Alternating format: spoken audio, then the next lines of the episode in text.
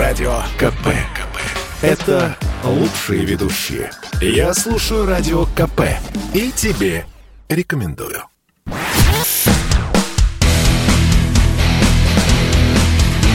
Программа с непримиримой позицией. Мардан.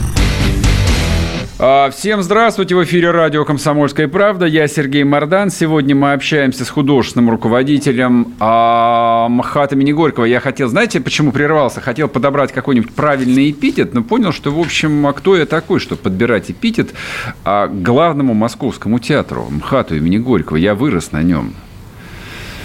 Здравствуйте, Эдуард. Привет. Так, ну ладно, мы, надеюсь, обойдемся без всяких комплиментов.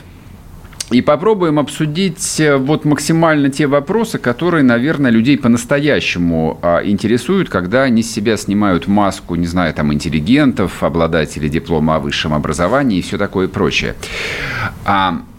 Но начнем с пандемии. Вот такое у меня предложение. Целый год театры находились в совершенно ненормальной, на мой взгляд, ситуации, когда их ограничили 50% посещения. Вот 50% в зале. То есть я пытаюсь себе представить наполовину пустой зал, что должен при этом испытывать артист на сцене. Вот насколько это его выводит из себя. Прекрасный вопрос. Очень-очень важный, правда. С радостью на него отвечу. Три вещи хочу сказать. Во-первых, это, конечно, катастрофа, это стресс. Это первое. Второе. В нашем случае этот стресс преодолевается с помощью великолепнейшей архитектуры нашего зала. Видишь ли, он настолько уютен, при том, что это самый большой театральный зал в центре Москвы, угу. Но, тем не менее, он спроектирован как некая коробочка, и здесь есть ярусы. И поэтому 50% в нашем зале – это совершенно другая картинка, нежели 50% в зале, где, например, рассадка, как в ДК. Ну, хорошо, как вот я представляю себе портер МХАТа, представляю, насколько он наполовину пустой. Нет ограничений, 50% вообще. Сидят, неважно. Да, поэтому, здесь можно, так сказать, хитрить, не нарушая. То есть, как все в России, все обернулось чистой воды профанацией. Нет никакой профанации, мы соблюдаем эти правила. Нет, минуточку, значит, но портер через человека сидели люди? Конечно, но, понимаешь, некоторые люди покупают по 3 билета, и они сидят вместе, рядом. Угу. А потом идет дырочка, а потом 2. И получается, это больше, чем 50%. Понятно. Чаще всего люди ходят. А вот еще такой вопрос. По поводу ограничений, которые вводились, на уровне власти, я понимаю, а люди вообще ходили в театр или боялись? Вот. Проблема была с реализацией? Вот это третье. Вот это вот самый главный момент и важнейшее событие, которое произошло для меня в нашем театре. Стресс, в котором театр оказывается, любой стресс. Я не хочу сейчас сравнивать ситуацию, в которой мы оказались, со страшной ситуацией блокадного Ленинграда, где Шостакович исполнял известную симфонию. Да, исполнялась симфония Шостаковича. И Мравинский дирижировал, и в театрах события происходили. Но, тем не менее, даже такой относительно небольшой стресс заставляет все по-новому пересобирать. И театру, как это ни парадоксально звучит, нашему театру, этот стресс понадобился. Мы собрались, мы почувствовали что-то совершенно новое, что-то выбивающее театр из привычной такой колеи, но мне, как худруку, как программисту, это нужно было, понимаешь? И этот стресс помог нам в чем-то, безусловно. Я совершенно точно в этом убежден. А люди-то боялись в театр ходить или нет? Нет. То есть, кто ходил, кто-то ходил? Нет. Пошли два потока. Кто-то боялся, кто-то на волне вот этой новой рекламной политики, на волне наших серьезных деклараций, такого содержательного, смыслового свойства манифестов, проявил интерес. И возникла абсолютно новая ситуация в зале. Абсолютно новая ситуация. Я боюсь сейчас, правда, боюсь в какой-то пафос впасть, но я, правда, чувствовал, слышал по акустике аплодисментов, то, что люди перестали хлопать за то, что их порадовали, за то, что их повеселили, за то, что они начали проявлять солидарность. Особенно это чувствовалось в самые тяжелые моменты пандемии. Понимаешь, поход в театр превратился для людей в поступок. В декларацию независимости. Понимаешь, да, и не просто независимости, а еще и в декларацию, блин, вам, ребята, тяжело, мы вас поддерживаем, мы рискуем, мы вас поддерживаем. Mm-hmm. Потому что если мы не придем в театр, вас вообще нафиг закроют. По поводу рисков болел кто-нибудь в труппе? Конечно. Ну, скорее всего. Ну, как и все. Сколько людей болело? Нет. Бог миловал, никаких таких вот страшных эпидемий не было. У нас потеряли кого-нибудь? Да, мы потеряли, но это было хроническое заболевание. Ну, такое, в общем. Ну, как это, собственно, и описывается, и объясняется. Ну, да. То есть, это было серьезное хроническое заболевание. А корона просто триггером, то есть, стала? Да. Ясно. Ну, слава богу. То есть, так, в общем, в основном труппа жива-здорова и все в строю. В основном, да. По поводу деклараций, смыслов и новой рекламной политики... Мы об этом сейчас тоже поговорим, но начнем с самого важного, на самом деле, конечно же, с появления в МХАТе Ольги Бузовой. Вот, то есть так взорвать... Это важно и для вас, и для нас. Да, я понимаю. А я вот как бы от лица простого русского народа и говорю сейчас. Прекрасно, мы это осознаем. Вот, да, то есть вот настолько взорвать это болото, заросшее ряской, это нужно, конечно, было иметь... Ну, про талант я даже говорить не буду, а смелость. Вот не страшно было, так сказать, бросить упаковку дрожжей-то в этот нужник под названием «Российская культура»? Не страшно. Не страшно. Ну, во-первых, искусство не должно бояться скандалов. И это совершенно не означает, что я сейчас говорю, что искусство существует ради скандала, ради хайпа. Ничего подобного. Некоторые люди увидели даже в моих репликах вот такую вот ошибочную позицию. Ничего подобного. Скандал – это то, что может сопровождать искусство. Есть огромное количество примеров, когда выход романа или фильма оказывал сразу автора этого произведения закидывал наверх, и у него был грандиозный, бешеный успех. Есть огромное количество примеров, когда был грандиозный провал, когда были дикие скандалы. И этому скандалу, если даже трактовать это как скандал, хотя это никакой не скандал, а это другое, может быть, это действительно нужно учитывать, что благодаря этому скандалу, в кавычках, сотни тысяч людей узнали, где находится МХАТ имени Горького. Угу. Вот давайте осознай этот факт. Мы что? Мы их сразу скажем, это жлобы, это не люди, это овцы, раз они не знали, где МХАТ имени Горького. Да, не знали, социология показывает. Просто реально люди не знали. Они ходили по бульварам, они выходили на Пушкинской площади из метро, проходили мимо этого здания и знали, где расположен ТАСС, и знали, где расположен магазин «Армения», потому что и на том, и на другом написано. Магазин «Армения», верно. Ресторан «Пушкин», на котором мало написано, но люди узнавали. А проходя мимо этого невероятного саркофага, все шутили по поводу того, что это саркофаг, это крематорий. Крематорий. Да, эти шуточки такие. При том, что возникновение этого театра точно так сопровождалось грандиозным скандалом, о котором мало кто сейчас знает, в 70-х годах, когда часть архитектурного и культурного сообщества считала это здание шедевром. Я, безусловно, убежден, что это шедевр. Я знаю, что это здание будет во всех учебниках архитектуры второй половины 20 века. Это абсолютно однозначно. Это грандиозный пример рождения вот этой вот модернистской, постмодернистской. Не было слова постмодернизм, а факт произошел. Это действительно, это величайшее архитектор, один из главных того времени, Кубасов. А часть считает, что это ужасное здание. Но и те, и другие, кстати, сейчас, в 21 веке, уже перестали распознавать это здание. В Москве есть такие загадочные здания. Знаешь, на углу Столешникова и Дмитровки есть невероятное здание Государственного архива. Я вот всегда ходил и думал, о боже, какая это красота, это какой-то такой мейерхольдовский, лисицинский конструктивизм, какие-то братья Веснины, или это Брежнев, или что это такое. Все специалисты знают, что это памятник, но люди не понимают, что это такое, потому что это такая закрытая какая-то штука. Таких примеров много. Я сейчас не буду говорить, у нас же разговор все-таки не про архитектуру, а про театр, поэтому благодаря Бузовой вот это произошло. И слава богу, и спасибо дорогой коллеге, спасибо дорогой Бузовой, которая отлично сработала, она выполнила свою задачу, миссию. Давай сразу проясним, она будет в новом сезоне конечно, играть? Слава конечно, богу. Конечно. Вот я совершенно серьезно говорю. Конечно. Мы будем играть этот спектакль. В этом спектакле у нее нет замены. Она, может быть, будет, кстати, эта замена. То есть, это театр у нас практически... А на кого бы можно было, вот на подмену кого еще взять, кроме Бузовой? Ты знаешь, театр такая интересная вещь, что не стоит дублировать приемы. Очень часто я, делая составы... Ну, вот, например, ты видел спектакль «Лавр», да?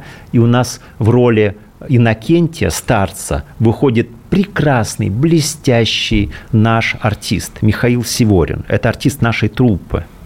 И он делает все на высшем уровне. Он молодой, сухой, он выглядит как старец такой. Но я надеюсь, что мы доделаем нашу работу с Андреем Бледным, солистом 2517, и он выйдет в этой роли православного старца. Я уверен, что он спектакль не испортит, но это будет совершенно другое. Прервемся на пару минут, не уходите. Мардан. Радио КП. Это корреспонденты в 400 городах России. От Южно-Сахалинска до Калининграда. Я слушаю Радио КП и тебе рекомендую.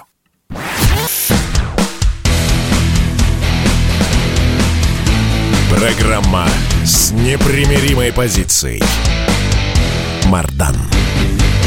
И снова здравствуйте. Это радио «Комсомольская правда». Я Сергей Мардан. Мы в студии с Эдуардом Бояковым, художественным руководителем МХАТа имени Горького. Навряд ли я после Бузовой буду звать, я не знаю, там... Ну, предположим. Мне просто интересно. Да вот, нет, ты пошути, а я засмеюсь. Ну, не знаю, я бы пригласил бы Ксению Собчак, например. Прекрасно. Вообще идеально, Да, это было бы идеально. Это был бы концептуальный ход. Да, наверное, единственное. Она бы еще могла бы и доплатить. Ей можно было бы не платить вот актерские... Я думаю, что отличный пиар. Она же все время в конкуренции с Бузовой, и Бузова-то круче в 2 раза. Ну, в чем-то Бузова круче, конечно же. В чем-то Собчак, безусловно, является...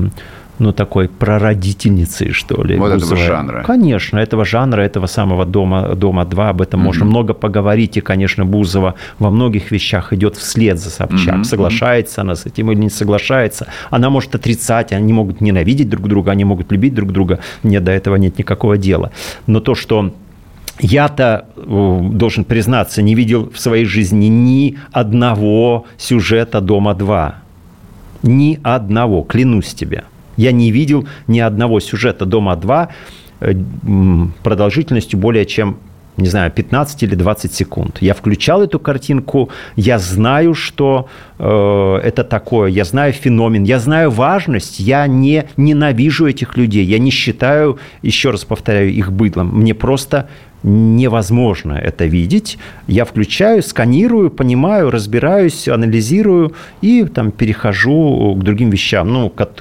Для того, чтобы понять «Дом-2», надо смотреть не «Дом-2», надо читать Бодрияра, других прекрасных философов, или хотя бы смотреть немецкие, голландские, американские ток-шоу, которые были прообразом, которые были экспортированы импортированы Запада и насаживались на нашу почву. Люблю я это? Нет. А, собственно, почему нет? Потому что это убивает русскую культуру. Ненавижу я этих людей, осуждаю я? Конечно, нет. Это наша реальность. Я много чего не люблю. Я не люблю мобильные телефоны, но я ими пользуюсь.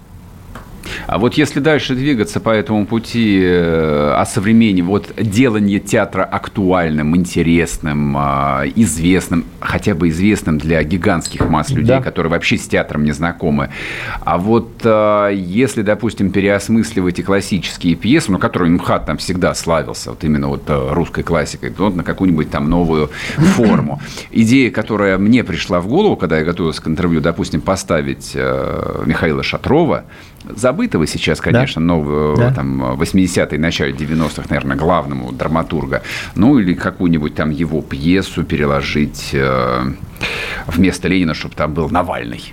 Вот такое возможно или нет? Конечно, возможно. Мне пока, во-первых, я об этом думаю. Во-вторых, пока не очень это интересно, потому что слишком близко. И Стёп выйдет на первую, понимаешь, на первый план. Даже если мы будем ставить искренне, серьезно, с сочувствием, с сопереживанием таких драматургов, как Гельман, Шатров, я боюсь, что все-таки вот близость этого времени и неизменное наше высокомерие, стёб по отношению к этим героям все-таки вылезет на первый план. Что, безусловно, не означает нашего внимания, это то, что мы с Захаром Прилепиным обсуждаем последнее время много, интереса к драматургии и к литературе 20-х и 30-х годов. Вон там много интересного. Это было 100 лет назад. Это как-то совсем... Знаешь, это, ну, вот, это насчет такой, актуальности, вот, с большой натяжкой. Соцреализм может быть... Да не, неужели ты думаешь, что Леонов менее актуален, чем Шатров? Для молодой публики, для современной публики. Публика вообще не знает фамилии ни одного драматурга. Я имел в виду... Вот ни того, ни другого. Да. Некий просто сюжет. Вот Шатров в свое время, в конце 80-х, стал звездой театральной и сделал театр актуальным, потому что он вытащил на сцену Владимира Ильича Ленина вот в каком-то новом там прочтении, новом видении. Я Калягин играл эту роль. Я и говорю, что как бы та же самая вот эта бессмысленная диктатура совести, которую сейчас никто не будет смотреть, вот, если вместо Владимир Шалинин, там, Алексей Анатольевич Навальный выходит, толкает какую-то речь, и, значит, в финальной сцене его под руки уводят псы режима. Это же успех какой был бы. Я понимаю, что для федерального театра вряд ли, конечно. Но вот интересно было бы вот такой вот сюжет разыграть. Нет, так неинтересно. Так неинтересно. Интересно создание художественной ткани. Делая спектакль о Сталине, мы все-таки пытаемся... почувствовать его душу, его тонкие процессы, те вещи на ментальном, на духовном, на эмоциональном уровне, которые привели к вот этой удивительно невероятной, для кого-то великой, для кого-то зловещей, да, роли в русской истории, в советской истории. Мы занимаемся душой, театр занимается духом. А Сталина выбрали вот по какому критерию? Потому что это вот такая неоднозначная трагическая фигура. Потому что это величайший политик, это настоящий герой, не в смысле восторженного отношения к нему, а в смысле драматургии. Это человек, который определил судьбу России так же, как определил судьбу России Петр I, Алексей Михайлович, устроивший раскол, Александр III, развернув Россию. Даже нет, я думаю, что Александр III даже меньше, чем Сталин. Но, во всяком случае, то, что Ленин, Сталин, Петр I, Алексей Михайлович и Иван Грозный – это равновеликие, одинаково великие фигуры, это безусловно. Это... А не было соображения, что... Так что о Навальном невозможно. Вот о Горбачеве можно очень здорово. Я, к сожалению, не смотрел, но обязательно посмотрю спектакль «Театра нации», да, с Мироновым в роли Горбачева. Вот Горбачев, конечно, Горбачев тоже – это эпическая фигура. Это эпическое, это эпос. Для кого-то это трагедия, для кого-то это счастье. Ну, там, для меня скорее первое, но, тем не менее, это эпическая фигура. И, конечно, о нем нужно делать спектакль. А соображение хайпа в данном случае вот включается. Ну, неважно, выбираешь ли ты сюжет про Сталина или ты выбираешь сюжет про Горбачева. То Сталин круче, конечно же, безусловно. То есть, учитывая, что вот театр находится в поле в культурном, в котором... принято Сталина ненавидеть как абсолютное зло. Да, да, но это же глупость. Это же глупость. И мы же понимаем, насколько это глупо. И насколько это результат всех этих западных политтехнологий, которые в 16 веке это все работало. В 16 веке это все работало. В 17, 18, в 19 веках. Это все работало на уровне лексики, когда Ивану Грозному, да, по-русски Иван Грозный, по-английски Иван the Ripper. Terrible. Или Terrible, да, две версии. Понимаешь? То есть, просто ужасный. То есть, это... И ну как? Ну о чем говорить?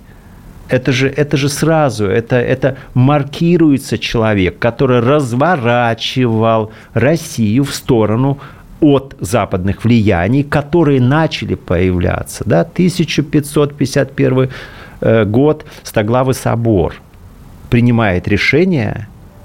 декларацию о том, что, ребята, не берите эту моду, перестаньте креститься тремя перстами. Вы не вздумайте. Представляешь?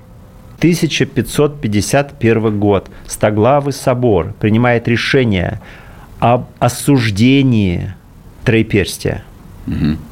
Он посылает сигнал псковским, новгородским и киевским ребятам. Алло, вы там поосторожнее. Это за 100 лет до раскола. И вот когда погружаешься, а мы сейчас думаем о спектакле с невероятно важным для МХАТа названием «Царь Федор Иоаннович». Это первый спектакль, это спектакль, с которого начался МХАТ. Это спектакль огромного успеха, который, кстати, вполне сравним с успехом чеховской «Чайки». Просто советской интеллигенции очень удобно было Чехова взять и начинает так любить. Он такой милый, такой драматический, такой ностальгический, такой депрессивненький, такой оправдывающий все вот эти вот интеллигентские измены, мерзости. Да, интеллигентские вот эти вот мерзости все. Вот мы так вот понимаем с этим всем трем сестрам, мы сразу всем сочувствуем. А Наташу мы, конечно, осуждаем, потому что она жлобиха какая-то, лимитчица, приехавшая в Москву. А мы вот такие вот несчастные, каждый из нас что-то делает, кого-то любит, кого-то недолюбливает, никто не имеет детей и прочая вот эта вот штука. Нет, я очень люблю Чехова, но история его возвеличивания, история делания культа из него, история... вот этого резонанса, с которым мы попали вместе с Западом, потому что Чехов такой же культовый, точно так, как мы все мечтали о таких же джинсах на животике с кубиками у Высоцкого, да, там с его мерседесами и с его вот этой вот, ну, типа западной такой джинсовой блатничковой модой. Точно так любили и Чехова. И мы с этим совпадали, А параллельно были другие процессы, параллельно есть другая Россия. Она сейчас есть, вот эта вот Россия другая. Она была во времена раскола, она была во времена XIX века и во времена Чехова. Это Россия более глубокая, более хтоническая, менее официальная, но она решает судьбу этой земли. И приходит время, когда она делает, например, события типа революции 1917 года. Как бы мы вот сюда вот не зашли бы сейчас вместе с нашими театральными... экзерсисами и вместе с нашей культурной политикой, которая на самом деле скорее заключается в отсутствии оной. Сейчас короткий перерыв, не уходите, скоро вернемся. Мардан. Радио КП. Это споры и дискуссии в прямом эфире. Я слушаю Радио КП и тебе рекомендую.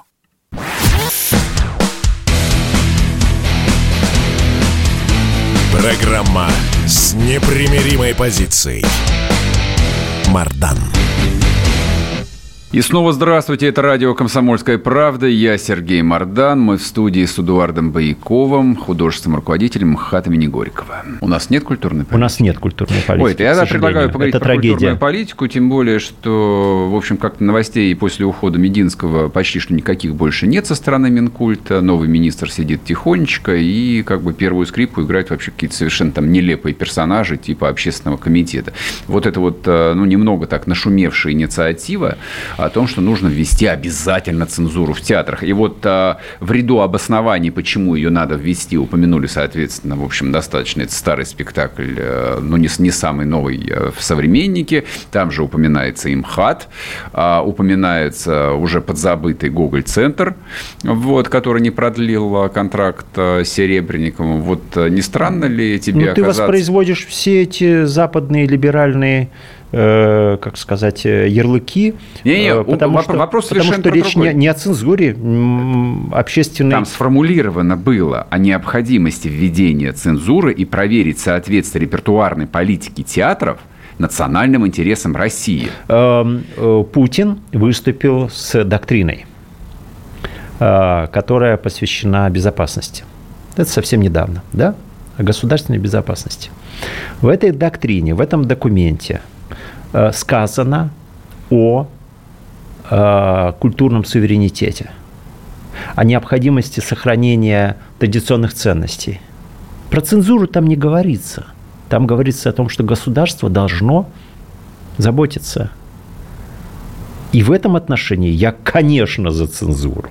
Безусловно. Какого рода? Как она должна работать? Нерепрессивную, которая должна очень четко работать в двух направлениях. Во-первых, есть должна, всегда была, есть и будет цензура, которая режет все, что касается там содомитов, действительно, ну, то есть очевидных вещей, которые попадают под законы не Министерства культуры, а то, что есть.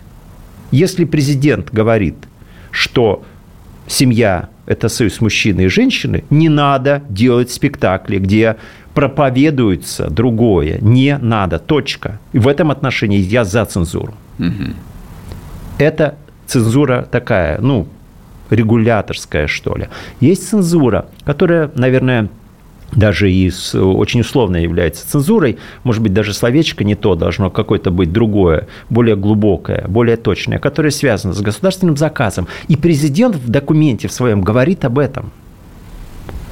Надо поддерживать те спектакли, те фильмы, те инициативы, которые борются вон с той технологией, которая нами просто, ну, очевидно, ну, мы наблюдаем, мы пользователи, мы попадаем под это влияние. Мы знаем, что Запад так работает. Это та самая мягкая сила. Еще раз повторяю, это было и в 17, и в 18, и в 19 веке.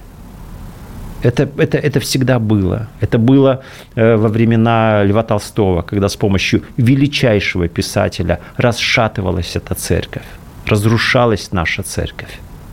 Когда это было жизненно необходимо Западу, который устраивал невероятную пиар-кампанию. Почитай книгу «Пророк бесчестия», совершенно потрясающего автора, священника, или просто документы. Почитай статистику тиражей Льва Толстого в тот момент, когда выходил роман «Воскресенье». Одновременно во всех странах миллионными тиражами, с невероятной кампанией, с невероятной. Это была кампания против корневой России. Это факт. Сейчас эта война продолжается. Я не хочу, я боюсь сейчас, что ты, слушатели, меня будут воспринимать как какого-то оголтелого мракобеса, а с другой стороны наплевать. Неплохо быть мракобесом, как охранителя. Неплохо. Вот да, что да, напрягает да. даже и меня, это, мракобеса и пропагандиста. Это охранительство необходимо, но это, я же еще раз повторяю, госзаказ, государственная политика, поддержка реальных художественных инициатив, поддержка талантливых людей, которые не снимают бездарные, ужасные фильмы про Крым. Но ведь снимаются бездарные и ужасные фильмы так про Крым. Придумайте тогда действительно конкурентную среду 25 культурную. 25 лет это не работает, не заработало и не заработает. Это как не заработает, потому что талантливых художников не призывают. Потому что Оксимирон, Моргенштерн талантливые люди. Безусловно. А напротив, нам, охранителям, нечем ответить. Но объективно нечем. А эти люди разрушают российскую государственность, разрушают русский культурный код. Безусловно. Но я уважаю их, они талантливы. Я их уважаю как ремесленников, я их не уважаю как художников. Вот для того, чтобы эту тему с цензурой, попытаться закрыть, или, скажем так, не тратить на нее слишком много времени, не будет все равно никакой цензуры. Представь себе прикладную ситуацию. Если цензором работает Бояков, как цензором работал Тютчев, я представляю. Или Островский. Да, или Островский. Я представляю себе эту цензуру. Я не беспокоюсь, в принципе, за нее. Но ведь в цензоры пойдут белоглазые упыри. Реальные упыри. А если... Почему? Потому что в России всегда. Если Островский пошел в цензоры, и не только Островский, извини меня, если Пушкин согласился на предложение Николая стать его, так сказать, доверенным лицом, скажем так, даже на самом деле не просто доверенным лицом, а, так сказать, служить у него, да, и ты же помнишь, что сказал Николай, да, давай конечно, я буду твоим цензором, да, конечно. Сказал он Пушкину, Пушкин был неимоверно счастлив, я не говорю про Сталина, про того же, который читал 400 страниц в день, текстов и был тем самым цензором. И про эту историю, и Пастернака, конечно же, знал. И Булгакова. Да, само собой. И так далее, И Платонова, и Мандельштама, и Ахматовой, и так далее, Плохо или хорошо, но это факт. И то, что сейчас у нас нет, это был высокого уровня цензор. Слушай, очевидно, что Путин ничьим цензором сегодня не будет, и даже ближайшее окружение Путина им тоже не до этого. На моменте ближайшее окружение нужно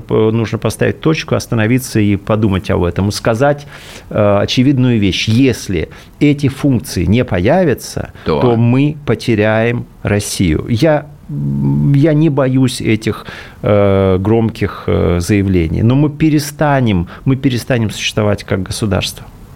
Никакое вооружение, никакие новые и даже экономические победы, никакое Сколково, никакие технопарки, никакая дигитализация, никакой Хуснуллин, никакие транспортные артерии, ничего не спасет Россию, кроме культурного суверенитета. Мы его в настоящее время теряем.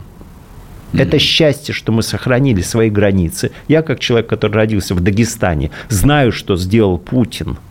Я родился там, понимаешь, буквально в 2 шагах от Хасавюрта, в 20 километрах от Хасавюрта и от Кизляра и так далее, Я понимаю, что если бы эта кампания не началась бы с приходом Путина, то все, я не знаю, что было бы. Границы бы точно в России были бы другие, значительно более ближе к Москве. Но, к счастью, он этот ужас предотвратил. Потом была Мюнхенская речь, потом был Крым. То есть это великие события, и слава богу, что у нас есть такой президент. Но сейчас повестка другая. Повестка заключается уже не просто в сохранении границ, хотя и они рухнут, если мы ничего не сделаем. У нас в Крыму прекрасная дорога, новая. У нас прекрасный мост, может быть, не самый лучший в мире, но хороший, крутой мост. У нас в Крыму даже отели есть, которые попали, премию взяли как лучшие отели в мире, по рейтингу, я имею в виду отель «Мрия» и прочее. У нас великая архитектура Севастополя и так далее. У нас парады красоты неимоверной, корабли идут. И дальше что? А ты можешь назвать хоть один культурный проект в Крыму? Хоть один громкий, хоть одно событие, хоть один фестиваль? Хоть один по-настоящему какой-то действительно творческий кэмп. Я не буду называть молодежные фестивали, на которые зовут Шнура выступать. А в этом есть необходимость? Это катастрофа. Зачем усложнять логистику? Зачем людей приглашать ехать в Крым, если фестиваль проще провести в какой-нибудь Костроме или Перми? Нет, ну как, потому что фестиваль в курортных местах, вот в таких благосклонных, где невероятная природа, там на всяких лазурных берегах и прочее, это всегда хорошо. Важно то, что в Авиньоне есть дворец Папы Римского. Важно, что Канны – это не только кинофестиваль, но это шикарные пляжи, набережные и так далее, и так далее. И поэтому Крым, конечно, должен, имея вот эту невероятную значимость для культурного русского кода, это место, где Русь крестили, это место, где гражданская война заканчивалась, как к ней не относиться, ну и так далее, и так далее. То есть это святая земля, и на этой святой земле нет культурных символических событий. Прервемся на пару минут, не уходите. Мардан. Радио КП. Это самые прослушиваемые аудиосериалы. Я слушаю Радио КП и тебе рекомендую.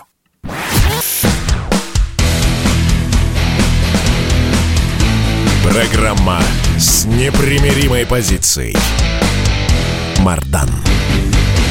И снова здравствуйте, это радио «Комсомольская правда». Я Сергей Мардан, мы в студии с Эдуардом Бояковым, художественным руководителем МХАТ имени Горького. Ты практически сам ответил и на мой вопрос по поводу, кто же будет цензорами, и, в принципе, ты сам ответил на свой риторический вопрос, почему там ничего нет. Ну, потому что посмотри, кто продолжает управлять Крымом, на биографии этих людей, и вот задай вопрос, а что-то может измениться? Если, ну, мы же привыкли уповать на царя-батюшку, и часто это словосочетание «уповать на царя-батюшку» используется как в плохом каком-то таком смысле, да? Но на самом деле, может быть, и не в плохом. Может быть, Путин и начнет обращать на это внимание. Я не знаю. В свое время я много слышал историй, ну, из первых уст.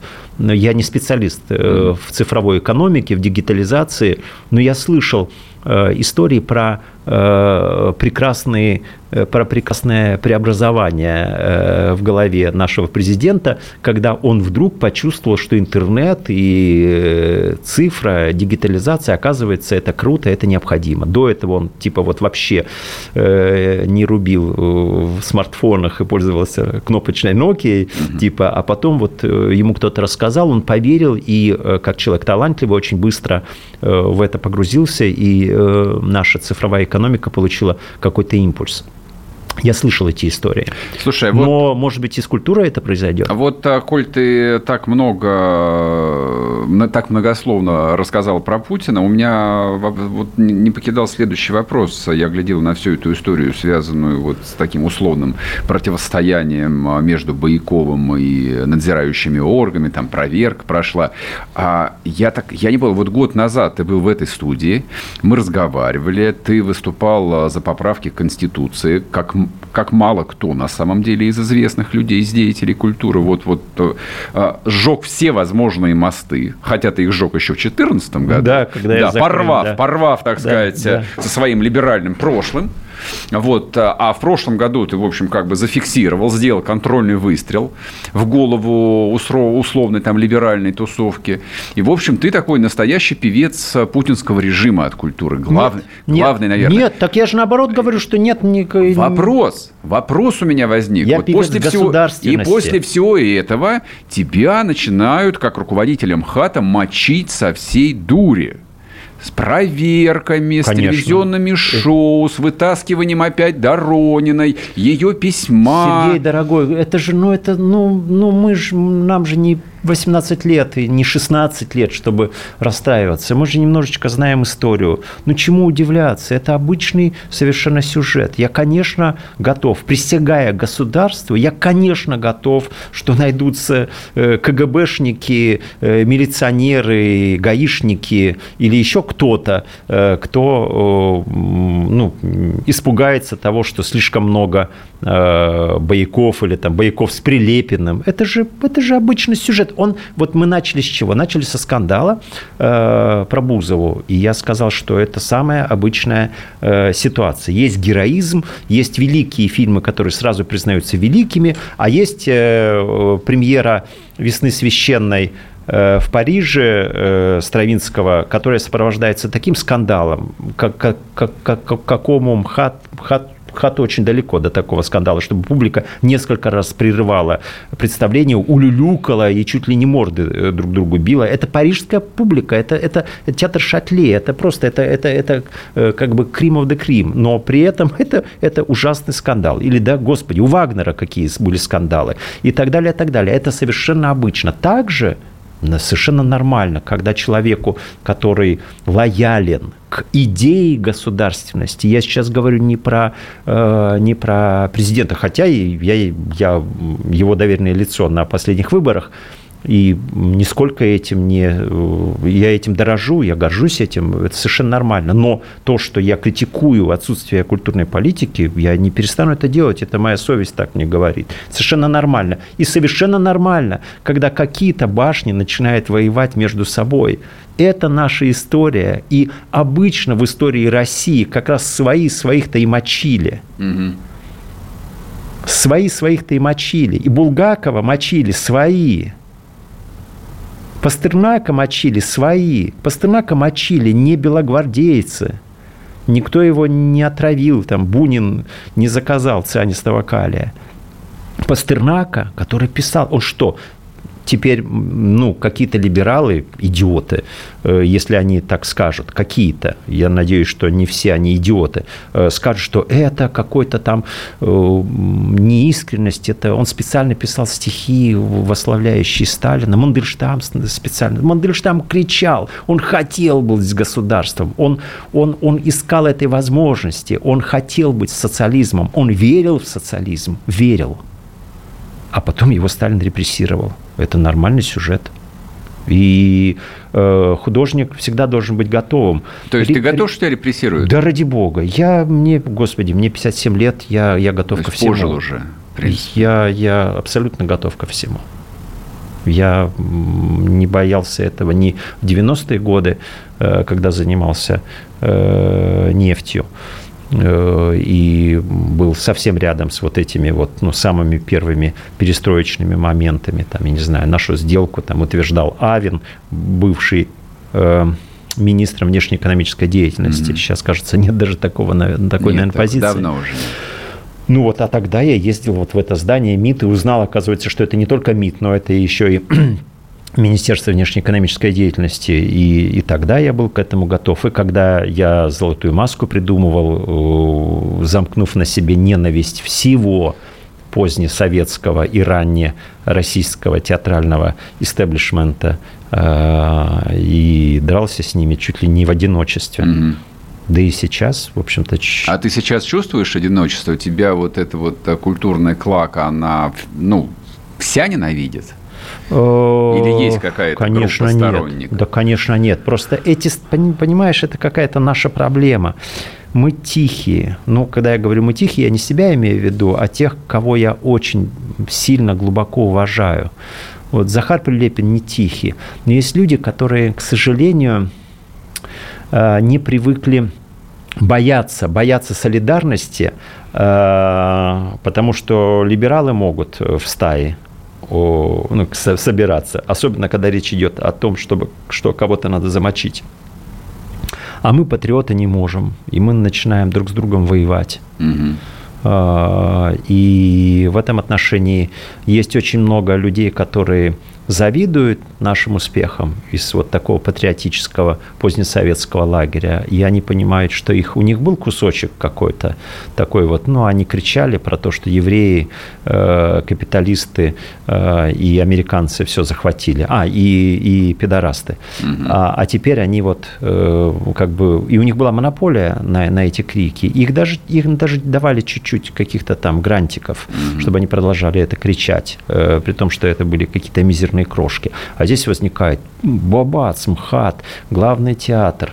Вот он стоит, такой огромный. Здесь Прилепин, Донбасс, Бояков. Я-то и на Донбасс ездил, и буду ездить. И никто с гастролями нам не разрешат ездить. В отпуск буду брать, за свой счет буду ездить. И... Слушай, а по поводу групповой солидарности, вот то, что групповой отсутствует... солидарности нет. Да, это ужас. Да, вот это вот последний такой попсовый сюжет с этим странным письмом Дорониной, который в администрацию президента передавал, так сказать, однопартиец, соратник Захара Прилепина, товарищ Миронов. Ну, это анекдот, конечно, какой-то. Это что же за солидарность? Солидарность такая партийная. Да это анекдот. Или это из области другу заточку в почку? Я не знаю. Для меня это анекдот. Это смешно, но я об этом не рассуждаю. Когда я говорю про отсутствие солидарности, я, конечно, имею в виду больших художников. А Прилепин что говорит по этому поводу? Смеется. Ничего себе, смеется. Это хорошая позиция. Ну, нет, не смеется, улыбается. Улыбается. У нас с Прилепиным есть договор, мы политику не обсуждаем. И он знает мое отношение к этому. Такое очень-очень осторожное, очень такое настороженное. Но, тем не менее, я согласился, когда они позвали меня стать доверенным лицом партии. Я был на самом первом мероприятии в Музее истории, в бывшем Музее революции, когда они объявляли о создании движения тогда еще «За правду». Я искренне желаю Захару успехов, я верю в него. Я не могу сказать, что я верю в партию, но я ему верю.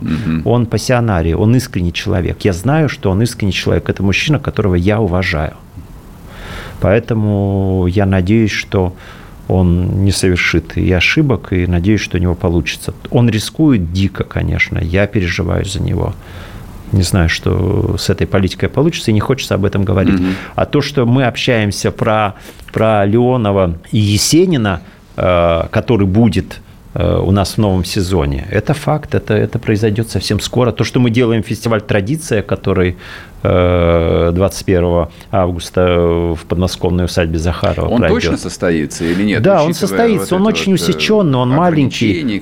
Да, у него много ограничений. Расскажи, сколько? Вот людям имеет смысл туда ехать? Безусловно, суперфестиваль будет. Какие ограничения будут? Бомбические. Да нет, ограничения, как обычно, в маски и все. В намордниках ходить? Да, но это нормально, мы все привыкли к этому, и ничего страшного.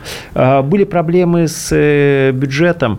Нам очень-очень срезали, в общем, много. Минкульт ничего не дал и так далее, и так далее. Почему не дали? Это вот продолжение вот этой всей противостояния истории, не любовь? Без комментариев. Ладно, без комментариев. Это очень грустно. Снимается вопрос. Это грустно, и это показатель как раз-таки отсутствия этой самой культурной политики. Эдуард Бояков был с нами, художественный руководитель МХАТ имени Горького. Эдуард, спасибо тебе большое, что приехал, что рассказал. Будем ждать. Рассказывай новости, рассказывай про новые спектакли.